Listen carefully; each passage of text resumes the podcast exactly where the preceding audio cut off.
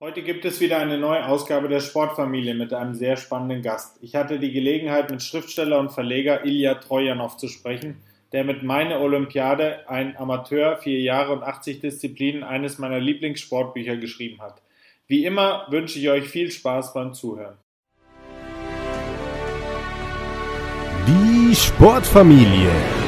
Dein Podcast zu hörenswerten Themen aus der Welt des Sports. Herzlich willkommen bei der Sportfamilie. Heute geht meine Leitung nach Wien zu Ilya Trojanov, mit dem ich heute über seine persönliche Olympiade sprechen möchte. Ähm, Herr Trojanov, vielleicht können Sie sich zum Start mal persönlich vorstellen. Wer sind Sie und was machen Sie? Naja, es gibt ein schönes Sprichwort aus Zimbabwe von den Shona, das lautet, nur die anderen können sagen, wer ich bin. Äh, ich habe mich eigentlich immer daran gehalten. Man weiß ja nicht, wer man selber ist. Das Einzige, was ich mit Sicherheit sagen kann, ist, dass ich völlig sportbegeistert bin, seit ich zurückdenken kann. Was damit zusammenhängt, dass äh, beide meine Eltern waren Leistungssportler. Mhm. Mein Vater Hürdenläufer, meine Mutter in der, in der Volleyballnationalmannschaft. Und eines meiner frühen Erinnerungen ist, dass bei den Olympischen Spielen 68 in Mexiko mein Vater sogar im Fernsehen kommentiert hat, ähm, Leichtathletik quasi als, als Fach, mhm. Fachkommentator. Äh, ich war da drei Jahre alt und dann sind wir ja aus Bulgarien geflohen. Ich bin in Bulgarien geboren, die ersten sechs Jahre habe ich dort verbracht. Wir sind geflohen, zuerst nach Italien, dann nach Deutschland und mein Vater hat als Ingenieur einen Job in Kenia bekommen. Mhm. Und was, glaube ich, meinen weiteren Werdegang dann sehr beeinflusst hat, ist ich war fünf Jahre lang in einem sehr britischen Internat in Kenia.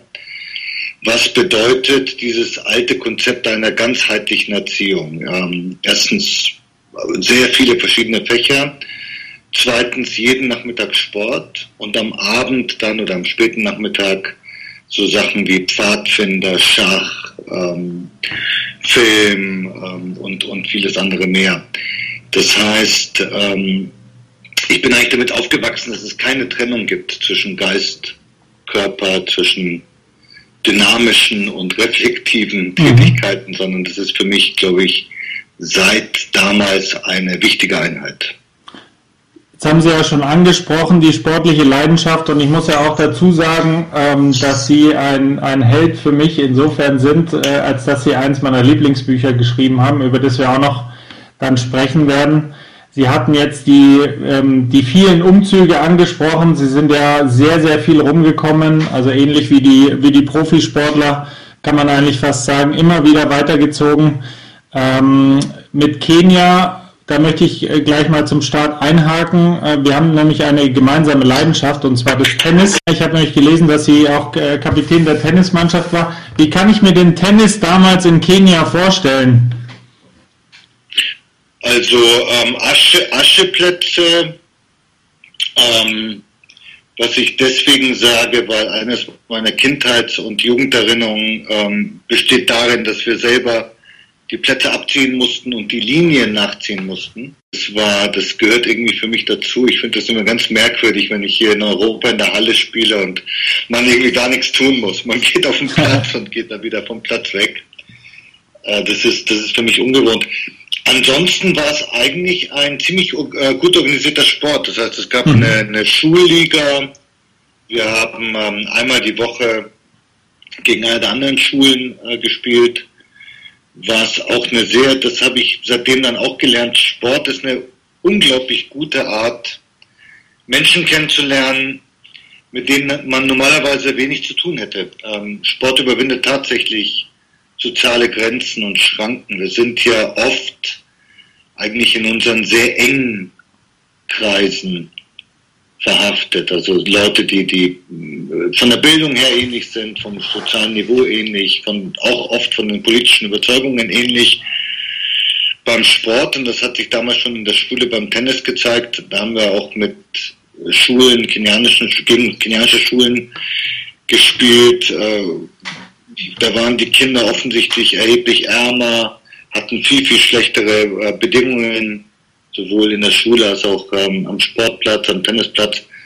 Ähm, danach saß man zusammen und hat sich irgendwie ein bisschen kennengelernt. Ähm, das hat sich dann eigentlich während meines ganzen Lebens bestätigt. Ähm, Sport ist eine der Möglichkeiten, aus dem eigenen ähm, sozio-intellektuellen äh, Ghetto auszubrechen.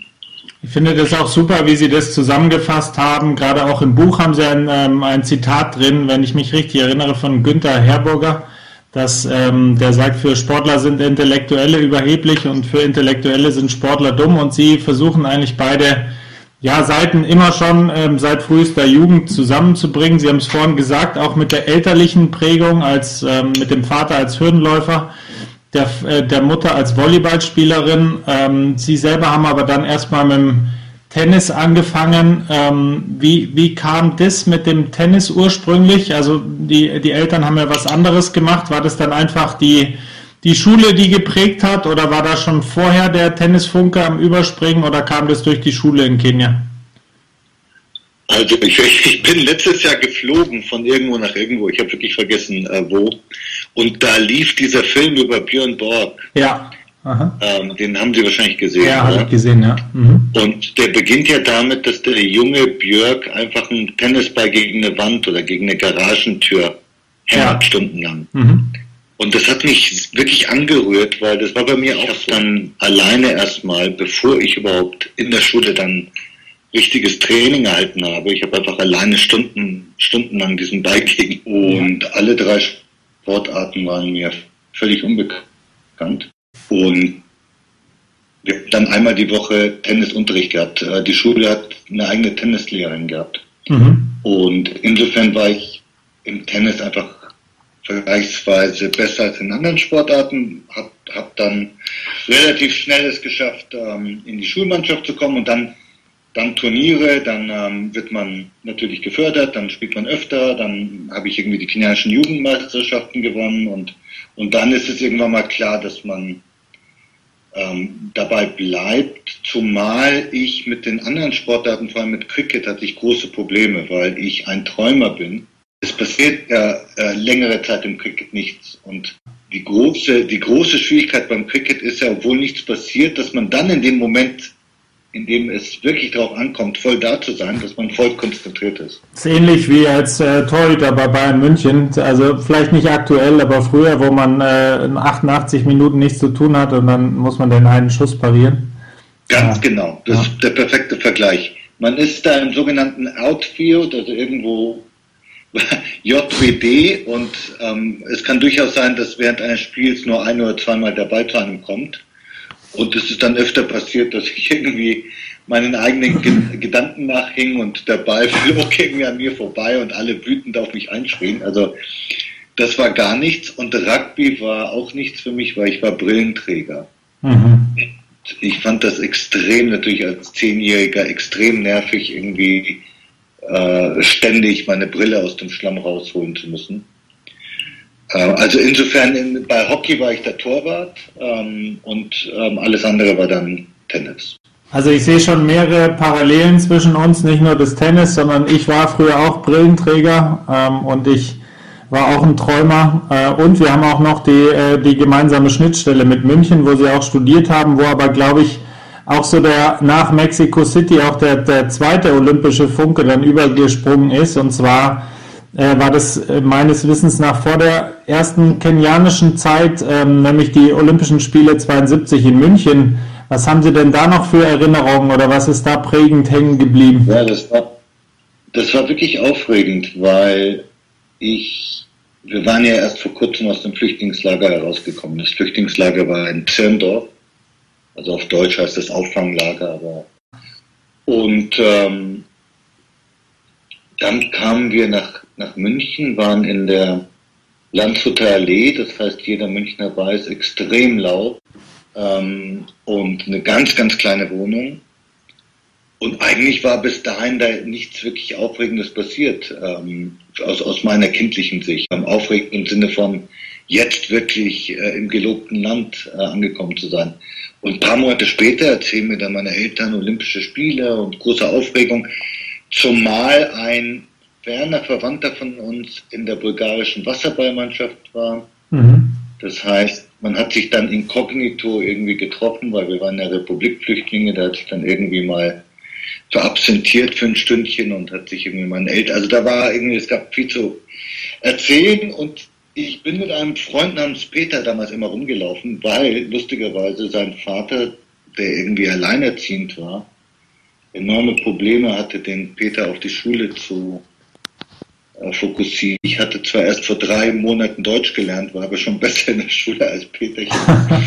und der Vater hat mich irgendwie gebeten, mal ein bisschen mich um Peterchen zu kümmern. Also sind wir, haben wir zusammen ein bisschen Hausarbeit äh, gemacht, Comics gelesen und sind rumgezogen. Mhm. Und haben dann beschlossen, dass wir doch mal irgendwo versuchen wollen, irgendwas zu sehen. Und haben dann gemerkt, dass es äh, völlig unmöglich war, in, in viele der Stadien reinzukommen. Aber ähm, Dressur im Nymphenburger Park, das war so, damals natürlich war noch ein bisschen andere Zeiten, das war so locker überwacht, doch durchgeschlüpft, unglaublich stolz aufeinander waren, unglaublich aufgeregt. Mhm. Und dann kommt irgend so ein wie ein Kellner oder wie ein Butler gekleideter Typ auf so ein Pferd rein und das Pferd irgendwie dreht sich einmal im Kreis und ansonsten tut es nichts. Und dann sind wir nach zehn Minuten geflohen und haben uns gedacht, scheiße, der ganze subversive Aufwand äh, für irgendwie für eine ganz äh, merkwürdige, bizarre Pferdeshow. Ich habe dann in meinem Buch ja ein bisschen Abbitte geleistet. Ähm, ich beschreibe ja, dass Dressur durchaus erheblich interessanter und, und komplexer und herausfordernder ist, als es von außen scheint, wenn man es äh, noch nie gemacht hat. Und die andere Olympia-Erfahrung war, ähm, es, gar, es gibt ja quasi öffentliche Rennen und die, ähm, die gingen interessanterweise, glaube ich, beide über die Landshuter Allee. Das heißt, ich einmal gesehen, wie die Fahrradfahrer vorbeigerauscht sind, aber was ich intensiv wahrgenommen habe, ähm, war Bernd Kannenberg, der damals 50 Kilometer Gehen gewonnen. Und es muss wohl gegen Ende des Rennens gewesen sein, denn er war schon allein, die Leute jubelten und es war für mich als Kind einfach extrem merkwürdig, dass da jemand so geht, wie ich noch nie einen Menschen habe gehen. Also jemand, jemand macht ganz viele Verrenkungen und trotzdem jubeln alle. Ähm, das ist so eine, so eine schöne Kindheitserinnerung von mir, weil ich ein bisschen baff war. Also ich habe verstanden, der Typ ist irgendwie ganz toll, weil er hat auch einen riesigen Vorsprung. Aber ich habe nicht ganz kapiert, wieso da jetzt plötzlich Menschenmassen einem, einem etwas merkwürdig zuckenden Kerl ähm, so zujubeln. Das waren, das waren meine olympischen Erlebnisse in München 72 ist natürlich als, äh, da hast du ja auch die, ähm, die zwei Disziplinen ausgesucht, glaube ich, mit Dressur und Gehen, die, die wirklich nur für die ganz schweren Olympia-Fans ähm, dann auch noch interessant sind. Und gerade als Kind kann ich mir sehr gut vorstellen, weil auch die, ja, ich selber auch so war und ähm, mein Vater mir von München auch sehr viel erzählt hat, wo ich noch, ähm, äh, noch nicht auf der Welt war, aber der hat eben auch ähm, dieses 50 Kilometer Gehen Rennen, sagt man eigentlich, ja, Rennen ähm, äh, dann verfolgt und deswegen ähm, kommt da viel wieder in Erinnerung. Jetzt ist es ja so, dass die, ähm, dass die Olympischen Winterspiele. Kurze, kurze, kurze Bemerkung, weil das wirklich auch zur Tragik des Leistungssports gehört. Ähm, Olympiasieger zu Hause, damals ein Riesending Mhm. Ich habe später immer wieder die Geschichte erzählt und meistens sagen die Leute, wer? Nie gehört. Also dieser olympische Ruhm ist, es sei denn, es ist in einem der, der kanonischen Disziplinen, Sportarten, ist unglaublich vergänglich. Ich vermute, dass der arme Mensch irgendwo ziemlich vergessen äh, zu Hause hockt und ein, ein normales Rentnerdasein fristet und äh, wahrscheinlich äh, schon längst von der Öffentlichkeit vergessen worden ist. Ja, bei mir lebt er weiter in dem elterlichen Haus, weil mein Vater noch so ein äh, unglaublich tolles Buch hatte, in das ich als Kind immer reingeschaut habe, von 72, die Olympischen Spiele in München, von, äh, kommentiert von Harry Valerien, glaube ich, wenn ich jetzt mich nicht täusche. Ah, genau. Und ja, das habe ich auch. Da ist, da ist der, da ist der äh, prominent vertreten, auch das 50 Kilometer gehen. Insofern bleibt er, äh, bleibt er in der Erinnerung, aber es stimmt, viele sind leider auch nur für die Medaillenspiegel dann irgendwo interessant und werden zwei Wochen durch die, durch die Medien äh, geschoben und dann sind sie wieder leider äh, in ihrem Nischendasein. Aber von 2018, äh, wo ich gerade ähm, drauf zu sprechen kam, wo wir jetzt sind, ähm, der Zeitsprung nach vorne, wie ist es denn mit den Olympischen Winterspielen? Eigentlich ist ja der Startpunkt, äh, um jetzt mal den, ähm, die, die, Brücke zu dem Buch zu schlagen, ist ja der gleiche. Ähm, Gibt es denn das Interesse bis 2022 Peking auch die Olympischen Winterspiele so zu erobern, wie Sie es gemacht haben für die Disziplinen der Sommerspiele? Also dadurch, dass ich in Kenia aufgewachsen bin, habe ich natürlich äh, eigentlich keinen Bezug zu Wintersportarten. Ähm, also insofern, ich habe mal eine Freundin gehabt als Student, die war irgendwie in den Semesterferien Skilehrerin, die hat mich mal mitgenommen. Ich fand's ähm, eher unattraktiv, weil dieses lange Rumstehen am Lift und ähm, diese, es ist ja unglaublich voll, wenn man irgendwie am Wochenende oder in den Ferien Skifahren geht.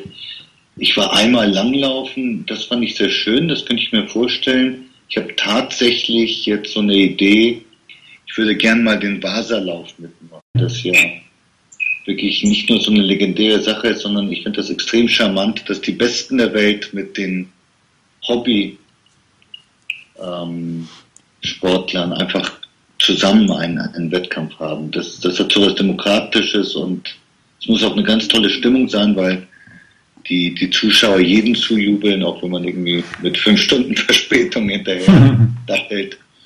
Also das, das, das könnte ich mir vorstellen, aber ansonsten habe ich einfach wirklich keinen Bezug dazu. Zum anderen sind die Wintersportarten ja viel, viel äh, in, im Großen und Ganzen viel, viel komplizierter. Zum Erlernen, also ich ja. glaube, Skisprung ist äh, völlig unmöglich. Ja, gut, aber Sie haben auch Stabhochsprung gemacht, da würden auch viele sagen, ja, unmöglich. Ja, aber ich glaube, im Vergleich zum, zum Stabhochsprung ist Skisprung nochmal noch mal eine ganz andere äh, Größenordnung.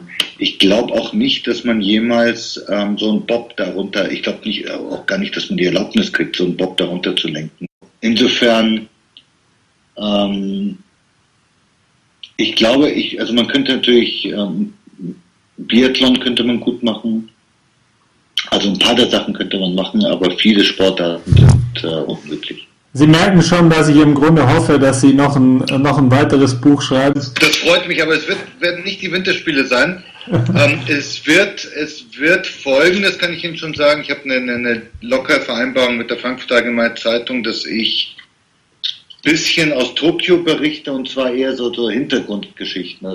Ich habe argumentiert und die Zeitung sieht das ähnlich, dass es natürlich diese ganz klassische Sportberichterstattung gibt, die aber die größeren Zusammenhänge, also zum Beispiel so ein Thema wie, wie finden Japaner, die ja alle völlig Sumo verrückt sind, wie finden sie Ringen? Oder äh, was für eine Bedeutung hat das Mekka des Judo, ist ja mitten in Tokio, was für eine Bedeutung hat Judo weiterhin für die kulturelle Identität des Landes? Und also so Sachen, einfach da, wo sich Sport mit Gesellschaft und, und Kultur verknüpft, äh, darüber halt so eine Reihe von Reportagen zu machen. Und dann freue ich mich darauf, im, im Sommer 2020 nach, nach Japan zu fahren genauso wie Sie, wie Sie es jetzt beschrieben haben, auch in Kolumnenform kann ich mir, kann ich mir super vorstellen. Ich fand es eben so klasse, jetzt vielleicht mal als ähm, einfach als, als Fan oder als Leser meine Sicht, weil sie einfach, weil ich natürlich über meine Jahre hinweg äh, den Sport aktiv und äh, ausgeübt habe, passiv verfolgt habe und auch bei jedem 50 Kilometer Gehen, Rennen und sonst was immer dabei war, auch mit meinem Vater vor dem Fernseher. Und einfach diese Zusammenfassung auch aus einer aus diesem anderen Blickwinkel, den sie ja haben und reingebracht haben und nicht dieses, sag ich mal, Sportler, Kommentatoren Deutsch, äh, das ich halt bis zu Genüge kenne, sondern einfach diesen anderen Blickwinkel reingebracht zu haben. Das fand ich einfach fantastisch und ähm, da würde ich jetzt gerne eben auch noch kurz stehen bleiben äh, an dem Buch und äh, mal auch zur Entstehungsgeschichte ähm, fragen. Also Sie haben ja das auch, glaube ich, zu Genüge schon oft beantwortet, ähm, dass sie da auch ähm, London gesehen haben, eben auch als Fan und dann dachten, was, ja, was ist da noch dahinter? Ähm, aber mich würde mal interessieren, das ist ja auch ein organisatorisches Mammutprojekt. Sie sind ja auch ein vielbeschäftigter Mann mit, mit vielen Projekten. Wie plant man denn sowas oder wie legt man die Sportartenreihenfolge fest nach dieser ersten Euphorie, dass man diese gute Idee hatte? Wie ist es dann weitergegangen? Also hat die Planung sehr lange gedauert und wie kann ich mir die vorstellen? Also es ist tatsächlich so, Sie haben völlig recht, dass die größte Leitung, glaube ich, die logistische war. Denn äh, es sind ja immerhin 80 Disziplinen und es ist ja auch nicht so, dass man all diese Sportarten äh, einfach irgendwo ums Eck erlernen könnte. Im Gegenteil, ich habe dann relativ früh festgestellt, dass manche dieser Sportarten ähm, und da stellt sich natürlich die Frage, wieso sie dann überhaupt olympisch sind. Dass es nur drei Orte gibt, wo man die überhaupt praktizieren kann. Also ähm, versuchen Sie mal zum Beispiel einfach als, als Otto Normalverbraucher irgendwo in einen ähm, Trampolinclub treten. Das ist, das ist richtig schwierig. Also es gibt natürlich irgendwie auf Kirmes und manche Turnhallen so ein Trampolin, wo man halt so ein bisschen rumhüpfen kann. Und die Kinder machen das teilweise, aber als Erwachsener richtig in einem Club, wo man dann auch man braucht natürlich bei, bei einer Sportart wie Trampolin ja unbedingt ähm, einen sehr aufmerksamen Trainer, weil es ist, das ist wirklich gemeingefährlich. Da kann man sich äh, schwer verletzen. Mhm. Das ist nicht schwer, das ist nicht einfach. Oder so, so Sachen wie Schießen, also Tontauben schießen, das ist auch nicht so, dass man das äh, überall machen kann. Insofern musste ich erstmal feststellen, wo geht es? Das war das Erste. Zweitens habe ich mit Hilfe des österreichischen Olympischen Komitees dann Kontakt bekommen zu einer Reihe von Nationaltrainern, weil meine Überlegung war, ich muss natürlich die Grundlagen der jeweiligen Sportart mit jemandem erlernen, der ein bisschen darüber reflektiert. Denn es ging mir ja nicht darum, Technik zu vermitteln, sondern es ging mir darum, die Subkultur und die Essenz der jeweiligen Sportart zu und das geht natürlich nur im Zwiegespräch von jemandem, der wirklich Erfahrung hat, der über den Tellerrand geguckt hat, der einfach ein bisschen mehr auf dem Kasten hat. Und da bot es sich an, dass man mit äh, ehemaligen oder sogar ähm, noch amtierenden Nationaltrainern, die natürlich auch ähm, die Spitzen kennen, das heißt, das war sehr spannend, dass man diesen Bogen schlägt zwischen dem absoluten Anfänger Ilya Trojanov, der allmählich in die Sportart reinkommt, die ersten Schritte wagt, im Gespräch mit jemandem, der die allerbesten auf der Welt betreut. Das, das fand ich immer wieder sehr spannend, weil diese Trainer oder Trainerinnen mir vermitteln konnten, was eigentlich da gef gefragt ist, also auf welchem Niveau. Also ich denke zum Beispiel jetzt an Mountainbiking. Mhm. Also wenn wenn der österreichische Nationaltrainer mir erzählt hat, was die inzwischen machen, dass er selber wirklich Angst hat um seine Profis und er sagt, das hat inzwischen ein Niveau erreicht, dass nur ganz wenige überhaupt das Fahrrad kontrollieren, das Mountainbike kontrollieren. In den meisten Fällen kontrolliert das Mountainbike den Athleten. Mhm.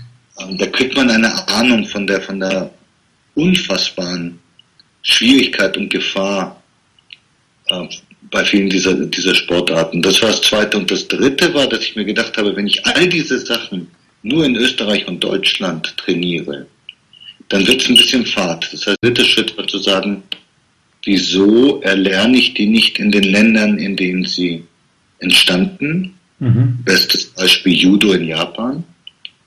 Oder in Ländern, in denen sie Nationalsport sind. Bestes Beispiel Ringen in Teheran. Ringen ist zum Beispiel in Österreich dermaßen non-existent. Ich hatte Schwierigkeiten, überhaupt ein Trikot zu finden. Ich habe dann einen einzigen Laden ausgemacht, der zufällig noch ein Trikot in meiner Größe hatte. Also das, ist, das wäre hier total witzlos. So wie, so wie Gewichtheben hier witzlos war, weil der Nationaltrainer der Österreicher, der ein Slowake ist, der trainiert, das kann man sich gar nicht vorstellen, in einem kleinen Nebenraum eines Fitnessstudios in einem Vorort Wiens, mhm. also isolat, irgendwie 10 Quadratmeter. Dort trainiert er irgendwie den einzigen äh, Österreicher, der, der Weltniveau hat. Da wäre es natürlich tausendmal besser gewesen, ich hätte es in Bulgarien trainiert. So war es auch abgesprochen. Nur dummerweise hat, äh, ist die gesamte bulgarische Nationalmannschaft wegen Doping gesperrt worden. Oh yeah. mhm. Und das passierte, glaube ich, am Tag vor meiner Ankunft. Ich landete am Flughafen, rief den Präsidenten des Verbandes an und er sagte, tut mir leid, wir wollen jetzt keinen Kontakt haben zu Schriftstellern oder Journalisten. Das heißt, die, die Idee war gestorben. Aber grundsätzlich, glaube ich, war es richtig zu sagen, dort, wo die Sportart etwas bedeutet und das Boxtraining in einem legendären, in einem, in Gleason Gym in, ähm, in Brooklyn, legendärer Ort, wo tatsächlich Weltmeister auch trainieren und ein Ort, in dem dieser, dieser Mythos-Boxen, der ja vor allem in den USA so, so stark ist, tatsächlich spürbar ist und gelebt wird, das war natürlich durch nichts zu ersetzen. Das wäre ziemlich witzlos gewesen, wenn ich äh, in irgendeinem äh, Vorort einer, einer europäischen Stadt einfach ein paar genervte Manager, die mit Boxen sich ein bisschen abregen, abreagieren wollen, kennengelernt hätte.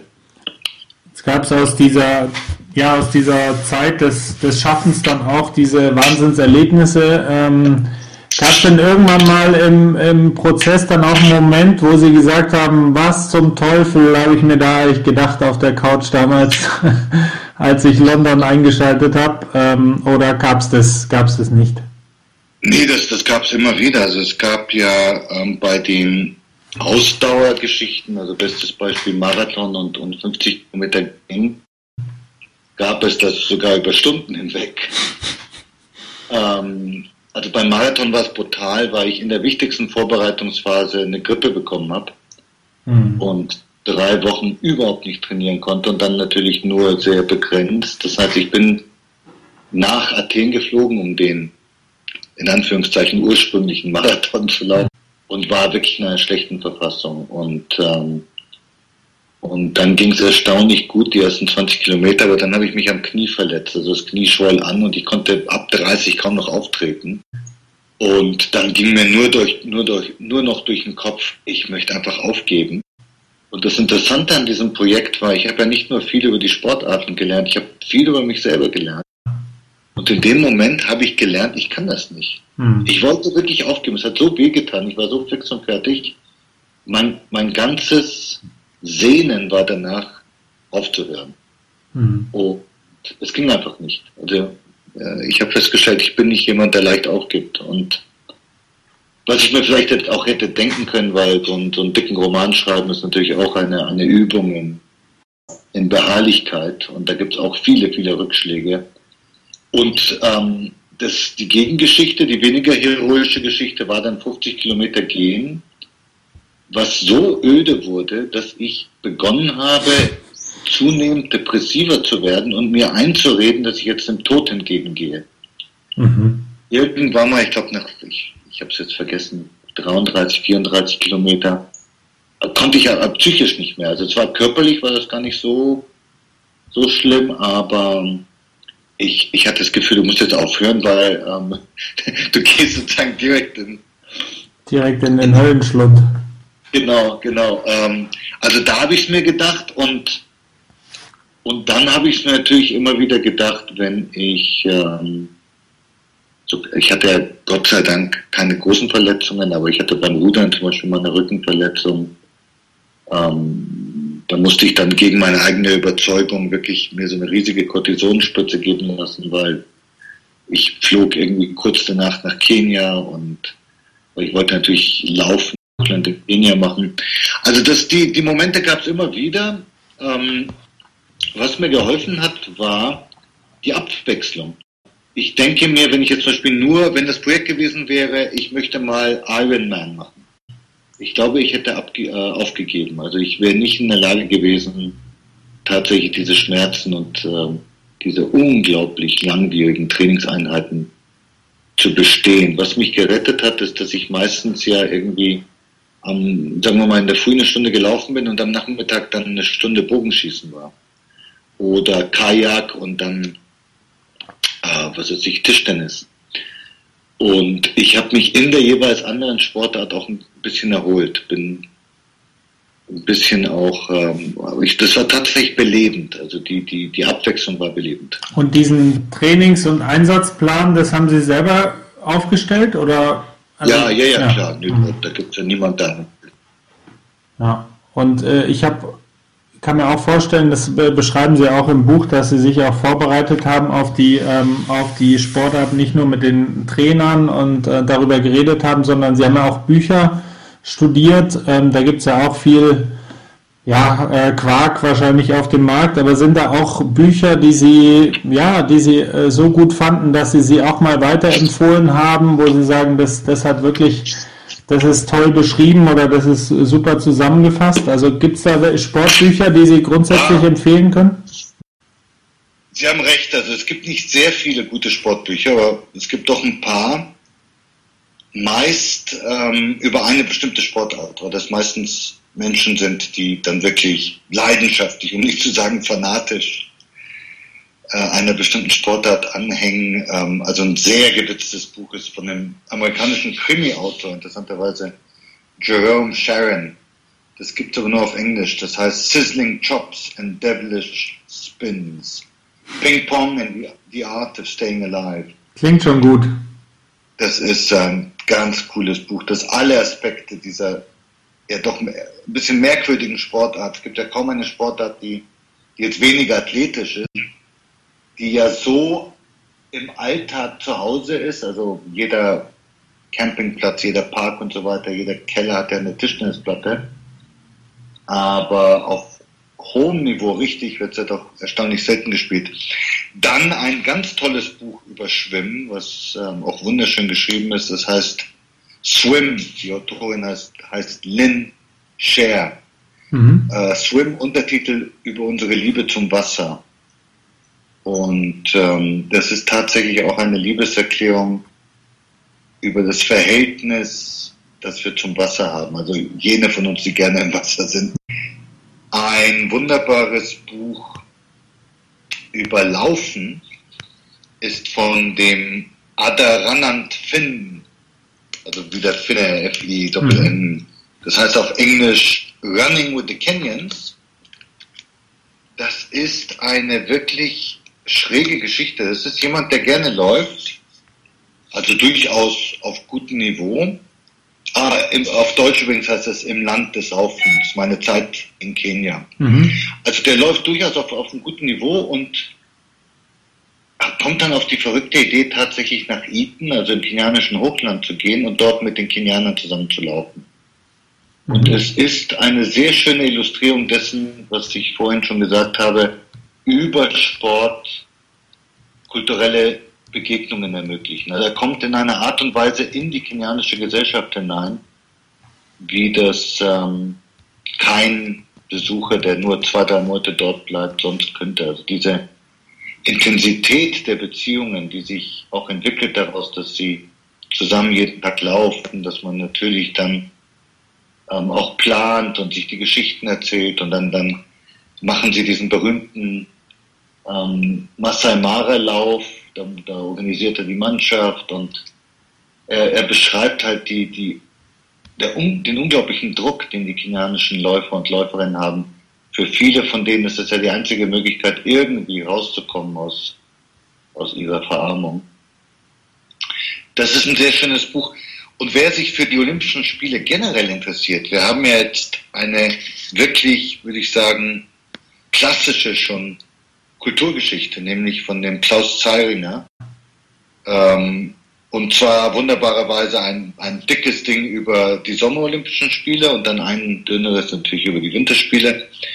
Da ist alles drin, was man sich so wünscht, über, also für, für Fans der Olympischen Spiele auch als, als ein, ein, würde ich sagen, sehr widersprüchlicher Ausdruck menschlicher Ambitionen. Also einerseits ist es ja tatsächlich ein Ereignis, das uns zusammenbringt und es ist, ich war letztes Jahr in Sarajevo, es ist wirklich berührend zu hören, dass die Menschen heute noch davon erzählen, was das für ein großes Fest war und wie sehr zumindest für einige Tage das Gefühl einer, einer Weltgemeinschaft doch ähm, spürbar war und, und gelebt wurde. Andererseits ist es natürlich inzwischen ein, ein unglaublicher Kommerz, eine unfassbare Verschuldung, ja, also seit Montreal ist ja jede austragende Stadt massiv verschuldet.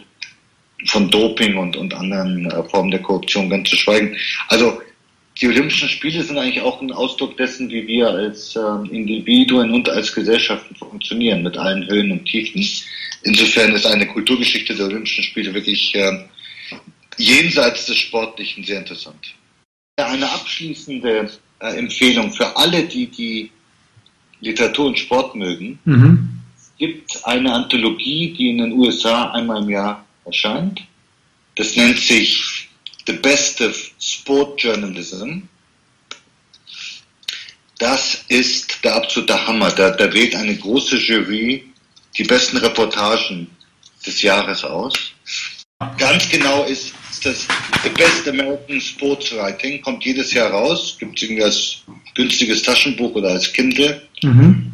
Ich lese das mit großem Gewinn, weil das sind die Art Reportagen, die, die wirklich den Hintergrund beleuchten, wie es sie bei uns äh, viel zu selten gibt. Das werde ich auch alles äh, verlinken, natürlich auch Ihr Buch verlinken. Ähm, wir biegen jetzt auch auf die C-Gerade ein, um beim Sport zu bleiben, weil Sie ja auch dann äh, weiter müssen. Aber ich wollte noch mal wissen, wie welche Sportarten eigentlich ähm, bei Ihnen auch hängen geblieben sind oder auch eine Sportart dazugekommen neben Tennis? Naja, das Interessante ist, dass eigentlich Tennis weg war, weil okay. ähm, das musste ich natürlich nicht mehr machen. Äh, das kannte ich ja schon. Und ähm, interessanterweise habe ich jetzt zum Tennis zurückgefunden, weil ich trotz meiner Faszination mit allen anderen Sportarten ganz ehrlich sagen muss, ähm, am liebsten habe ich Ballsportarten. Mhm. Also irgendwie bei den anderen Sachen fehlt mir der Ball. Und unter den Ballsportarten ist Tennis einfach für mich die Krönung. Und ähm, die Tatsache, dass man es draußen spielen kann, drinnen spielen kann, ähm, die Tatsache, dass es ja extrem athletisch ist, also zwei Stunden Tennis, das ist, würde ich sagen, äh, ein Workout so gut wie jeder andere. Ähm, also insofern hatte ich eigentlich vor, mehr der anderen Sportarten zu machen. Also ich bin gelegentlich, mache ich noch Wildwasserkajak. Das kann man natürlich nicht so häufig machen, muss man sich ja mehr Zeit dafür nehmen. Äh, ein bisschen rudern und ähm, ich will jetzt auch nächstes Jahr wieder mit dem Bogenschießen anfangen. Mhm. Ich hatte mehr vor. Ich wollte zum Beispiel Judo mal irgendwie ein paar, ähm, paar Sachen mehr lernen und mal irgendwie einen gelben Gurt und, und dann vielleicht noch einen anderen machen, aber kein Projekt mehr ist, hat man doch die Zeit nicht. Ja, Abschlussfrage wäre eigentlich, es gibt ja viele olympische Helden und auch wahrscheinlich persönliche Helden von Ihnen, auch ähm, aus dem Leistungssport, vielleicht auch aus dem Amateursport. Welche kommen da zuerst in den Sinn, wenn Sie, wenn Sie an die, für, an die, an die Hall of Fame bei Ihnen im Kopf denken, was den Sport angeht? Also da fallen mir, ohne dass ich nachdenke, Sie wissen ja, wie es ist, wenn man nachdenkt, fallen einem wahrscheinlich Dutzende ein. Aber ohne nachzudenken fallen mir zwei Fälle ein, die mhm. ich unglaublich rührend fand. Es gab vor acht oder zwölf Jahren, ich weiß es nicht mehr genau, bei den Olympischen Spielen zwei Russen, die zusammen trainieren, die besten Freunde sind, die beim Gehen zusammen ins Stadion kamen, anhand gleichzeitig über die Ziellinie gingen. Und mhm. die unglaublichen Deppen vom IOC haben die tatsächlich irgendwie bestraft und haben dann ziemlich fiktiv, indem sie die, die, das Zielfoto irgendwie tausendmal vergrößert haben, gesehen, der eine ist mit einem Millimeter irgendwie vorne ja, und haben ihm die Gold und dem anderen die Silbermedaille gegeben. Ja. Ich fand, ich fand das so berührend, weil einerseits die Geste dieser zwei Männer konnte ich so gut nachvollziehen. Mhm. Äh, und zum anderen die Reaktion des, des IOC war, war so erbärmlich. Peinlich, ja. Hm. Das ist irgendwie so sozialdarwinistisch. Es muss immer einen Sieger geben. Ja. Ähm, und die andere Sache war, dass seit ich zurückdenke, ähm, habe ich dieses Bild in Erinnerung, die zwei Sprinter Mexico City, die die äh, Faust in den Himmel recken, als Ausdruck der, der, des Protestes gegen die Unterdrückung der Schwarzen in den USA. Ähm, das war einfach eine, eine unglaublich starke Geste. Es gibt, gibt ja wenige Gesten, die dann so ikonisch werden. Ähm, also insofern als Aktion, als politische Aktion super. Und es war, war auch unglaublich äh, mutig. Die sind ja dann, deren Karriere war danach, äh, danach eigentlich äh, vorbei. Die wurden wirklich bestraft dafür. Herzlichen Dank, ähm, Herr Trojanow, dass Sie sich die Zeit genommen haben. Ich muss noch sehr persönlich sehr viele Sportarten ausprobieren. Äh, Sie wahrscheinlich auch. Man hört ja nicht auf zu lernen. Und ähm, ja, vielen Dank, dass Sie sich die Zeit genommen haben. Ja, nee, gerne. Also mich interessiert ja jetzt, das ist eines meiner nächsten Projekte, mich interessiert ja jetzt eher die andere Seite. Ich möchte jetzt äh, ein paar lange Reportagen machen über Fans.